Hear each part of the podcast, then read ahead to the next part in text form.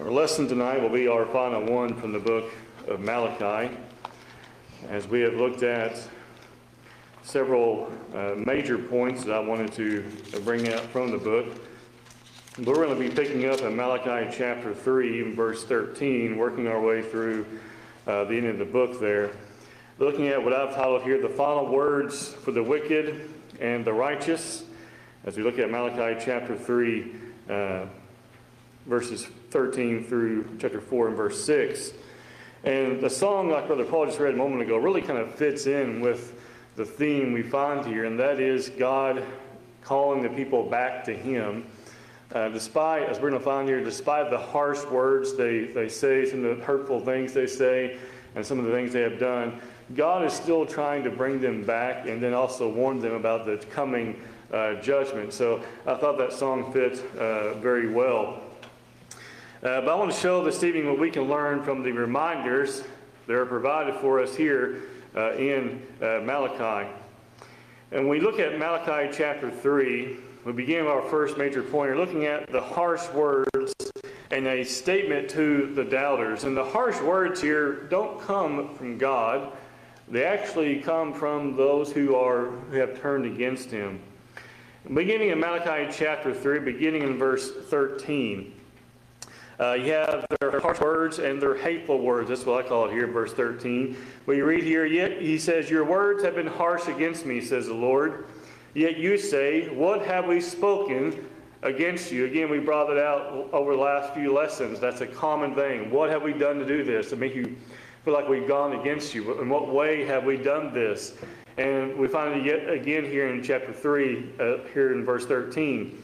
He says in verse 14, he says, You have, you have said, it is useless to serve God. What profit is it that we have kept his ordinance, that we have walked as mourners before the Lord of hosts? Now, those are some very harsh and strong words to say against God. They say, when it comes to serving God, they say it's useless and it has no profit and it only brings mourning and, no doubt, sorrow, is what they're implying here. It's incredible that there are those today who would say this and mean every single word of it, who doubt the reasoning behind following God. And notice here in verse 13, he says that these are harsh words and that they are speaking these things against him. And their words are, verse 14, notice again how they say this it is useless to serve God. You know, sometimes we say, hear people say this before, I know it's not a new saying, but we say things like, actions speak louder than words. You know, if I can count the number of times, I'm not the only one here, you say this, if I had a nickel for every time someone said, I'll see you Sunday morning, we all, several of us be very, very rich people, right? But how many times have we heard those words, I'll see you Sunday, or I'll see you Wednesday, and we don't see them either time? Their actions seem to speak very clearly that it is of no point to serve God. Now, they may deny these things with their words, but their actions speak and say that there's no point in it. The other things are simply more important. And in verse 14, that's exactly what they say. You have said it is useless to serve God. Whether they say it word for word or they say it by their actions, that's the charge God has, has set against them. What profit is it that we have kept his ordinance? Meaning, what good has it done us? Well, obedience brings salvation, but they are overlooking that. And that we have walked as mourners before the Lord of hosts. See, they're painting the picture that when you're serving God faithfully and keeping His word, that you're going to be sad and down and depressed about everything else that's going on in this world. And no doubt there are those around us, and sometimes we too can get swept up in the idea that we're overly concerned about what's going on, and we forget that Christians have the greatest reason of all to be happy the best reason more than anyone else to be happy, and that is because we serve a wonderful and powerful and loving God. They say the happy ones, as we find in verse 15, they say the happy ones are the proud. They say the ones who work wickedness, and even those who tempt God are the ones who are happy. Verse 15 says, So now we call the proud blessed, for those who do wickedness and are raised up. They even tempt God and go free. Saying that they did they're the ones who are happy are those who are doing whatever they want to do. They're proud, but yet they're blessed in the eyes of the world. They go against God, and yet nothing happens to them, or so it would seem, right? You know, those who lived during the days of Noah, those who lived during the times of Sodom and Gomorrah being destroyed, those who lived in their time of Shadrach, Meshach, and Abednego who, who spoke against God, those who lived in that time period, those who lived in the time period of Daniel, and those who lived in the time period of, of the prophets, and this goes on and on. There are those who lived in every time period who thought they could get away with whatever they want, that God would not react to anything they did. But one thing that's mentioned numerous times in the Old Testament and the New Testament is that judgment is coming. And because judgment is coming, that no one then will escape God's punishment and God's wrath for those who have spoken against him. So even though there are those who appear to escape this world freely without punishment, though many times that's not really the case, but God will bring out right, righteous and just punishment upon them on the judgment day. When they stand before the judgment seat of Christ, the Bible tells us that he will judge them based upon their works, whether good or evil all things public or private, and that they will not go free. We find that taught throughout Scripture.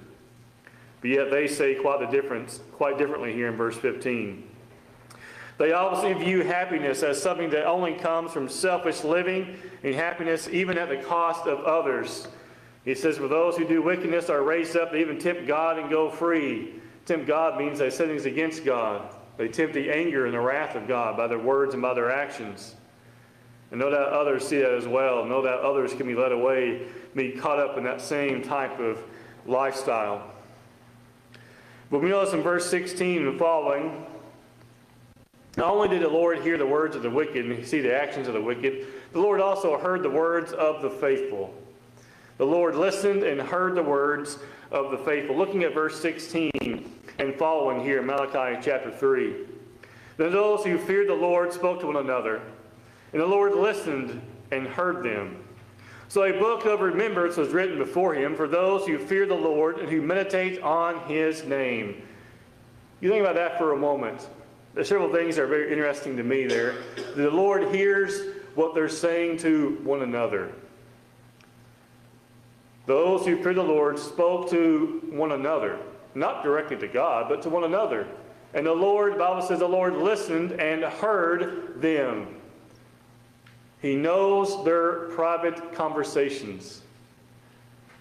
In this case, the Lord was not displeased, was he? He says, So a book of remembrance was written before him for those who fear the Lord and who meditate on his name.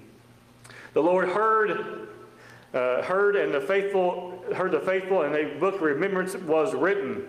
This appears to be the same book that's referenced in Revelation 20, verse 12 and verse 15, the one we call the Lamb's Book of Life.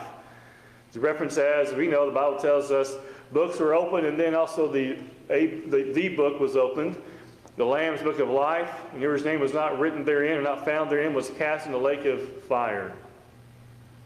And here a reference to what appears to be the very same book, but it only contains the names of the faithful. It doesn't contain the names of anyone else. Verse 17, they shall be mine, says the Lord of hosts. Mine, they're referencing, they belong to him. Possession, they belong to me. On that, on the day that I make them my jewels, I will spare them, as a man spares his own son who serves him. There, verse 17. And so they, the faithful are spared. They are spared the second death.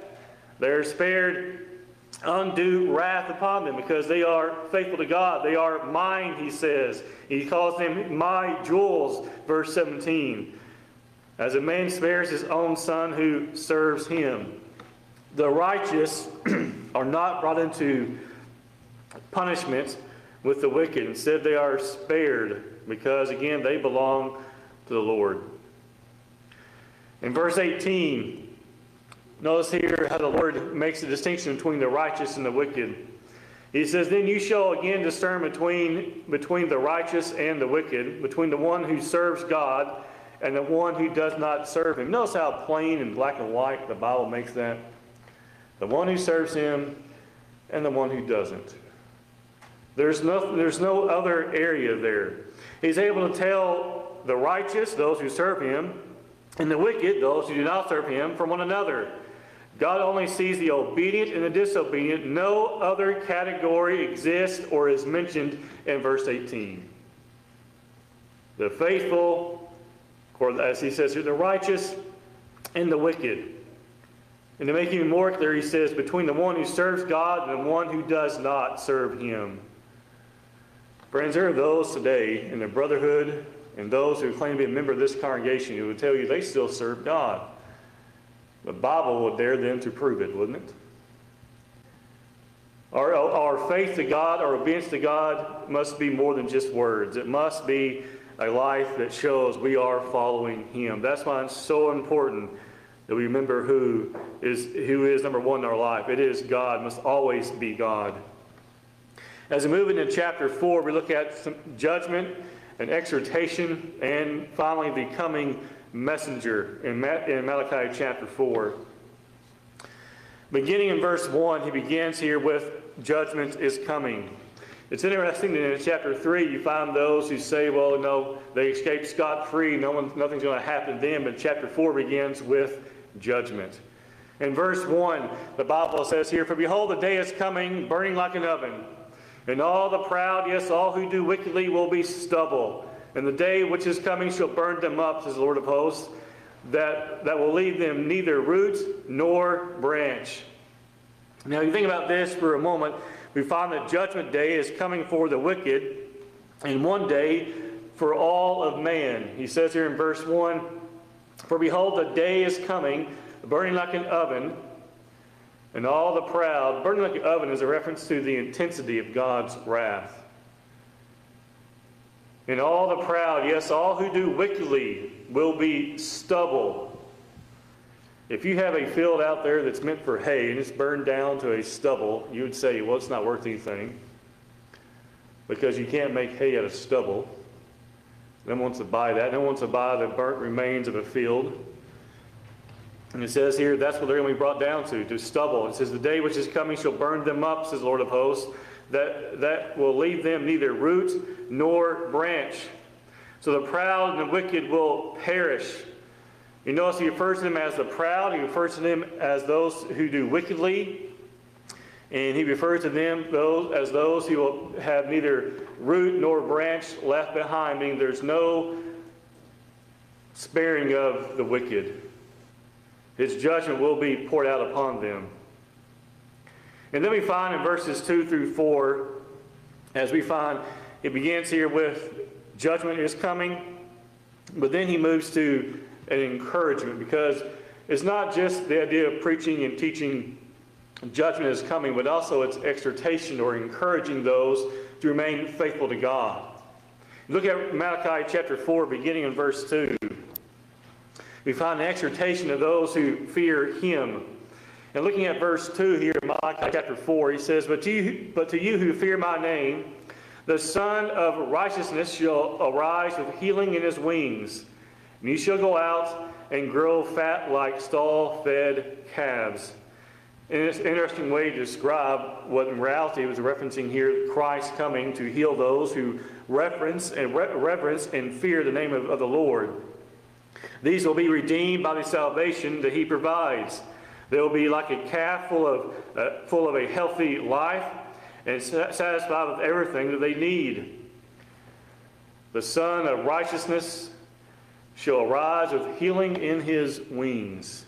Now, this is figurative. We understand when Christ came into the earth, he didn't come with wings, but he did come with a message of obedience to the gospel. And those who obeyed would indeed find healing. Some found it spiritually, some found it both spiritually and physically, as many were healed of their various diseases and, and things which they had. But we find here in verse 2 that, that Christ, when he comes, is going to be one who brings healing because of his teaching and because of what he'll be doing, which is following the will of God and carrying out the will of God on the earth. He would have healing, as he, we find here, as pictured as being in his wings. Look at verse 3 here. The Bible says, You shall trample the wicked, for they shall be ashes under the soles of your feet on the day that I do this, is the Lord of hosts. Now, this is a reference to the righteous he will have ultimate victory over the wicked. the righteous will have victory because the righteous get to go to be with God and Christ in heaven, while the wicked will have a much different destination that awaits them. And this idea here, uh, how they will be, they will trample the wicked. This is not to be literal, obviously, but the idea is they're going to be uh, have victory over them. If you're trampling over someone or something, you have power over them. You have victory over them. You ever watch a sporting event and say, "Well, they're just walking all over the other team"? They're not literally doing it. The idea is they're just having their way with them. They have victory over them. They have beat them soundly, and that's the idea we found here in verse three that shall be as ashes under the soles of your feet on the day on the day that I do this, says the Lord of hosts. And so the faithful have the victory, verses 2 and 3. Why? Because they have victory in Christ. Looking at verse 4 of Malachi chapter 4.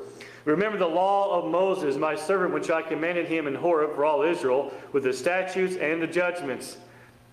And you have to remember, this is the Old Testament time period. They are under the old law. And so they are to remember the law of Moses, which means they are to be obedient to it. This law was given to all Israel in Mount Horeb. Horeb is either at the whole is either the whole mountain of, of Sinai or a particular peak of the Sinai range. It, and the law had all kinds of statutes and judgments, that is, decrees and laws, which they were to be obedient to. They were to remember the law of Moses, as he says, refers to him there as his servant. Remember implying they are to remember and to keep them. Not simply, oh, I remember that. No, remember and obey it. Obey those commands. They were under the old law, the law of Moses there, and so they are commanded to remember and obey that. And then in verses 5 and 6, we have a reference to the coming messenger. In verses 5 and 6, Malachi chapter 4, the Bible says, Behold, I will send you Elijah the prophet before the coming of the great and dreadful day of the Lord. And he will turn the hearts of the fathers to the children, and the hearts of the children to their fathers, lest they come and strike the earth with a curse.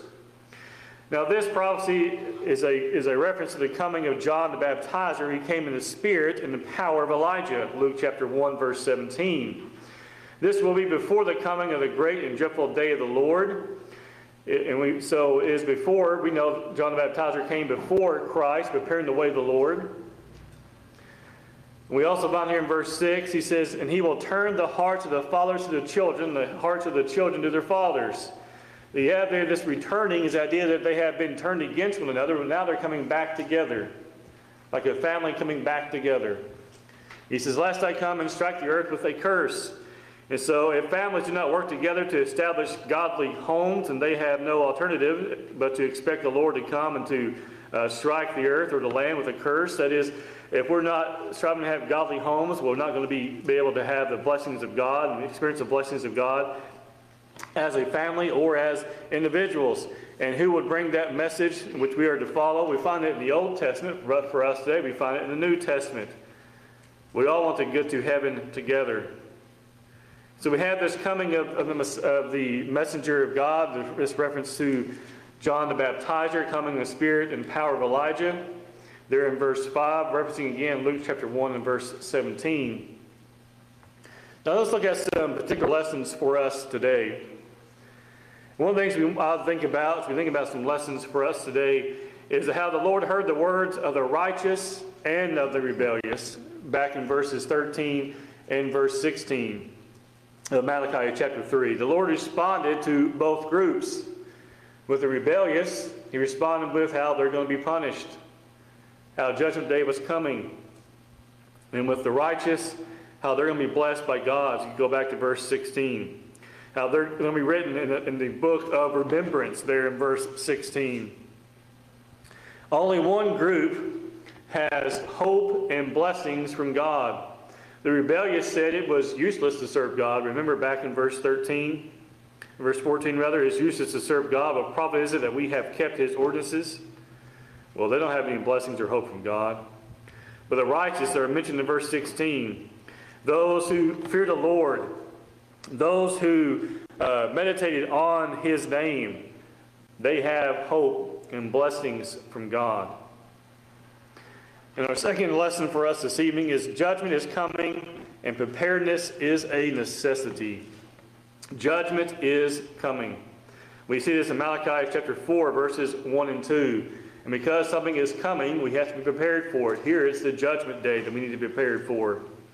Judgment day is coming for the rebellious and for the righteous. Judgment day isn't a possibility, it is a certainty. Look at Malachi 4, verse 1. He says, For behold, the day is coming, burning like an oven, and all the proud, yes, all who do wickedly will be stubble, and the day which is coming shall burn them up, says the Lord of hosts. Judgment day is coming.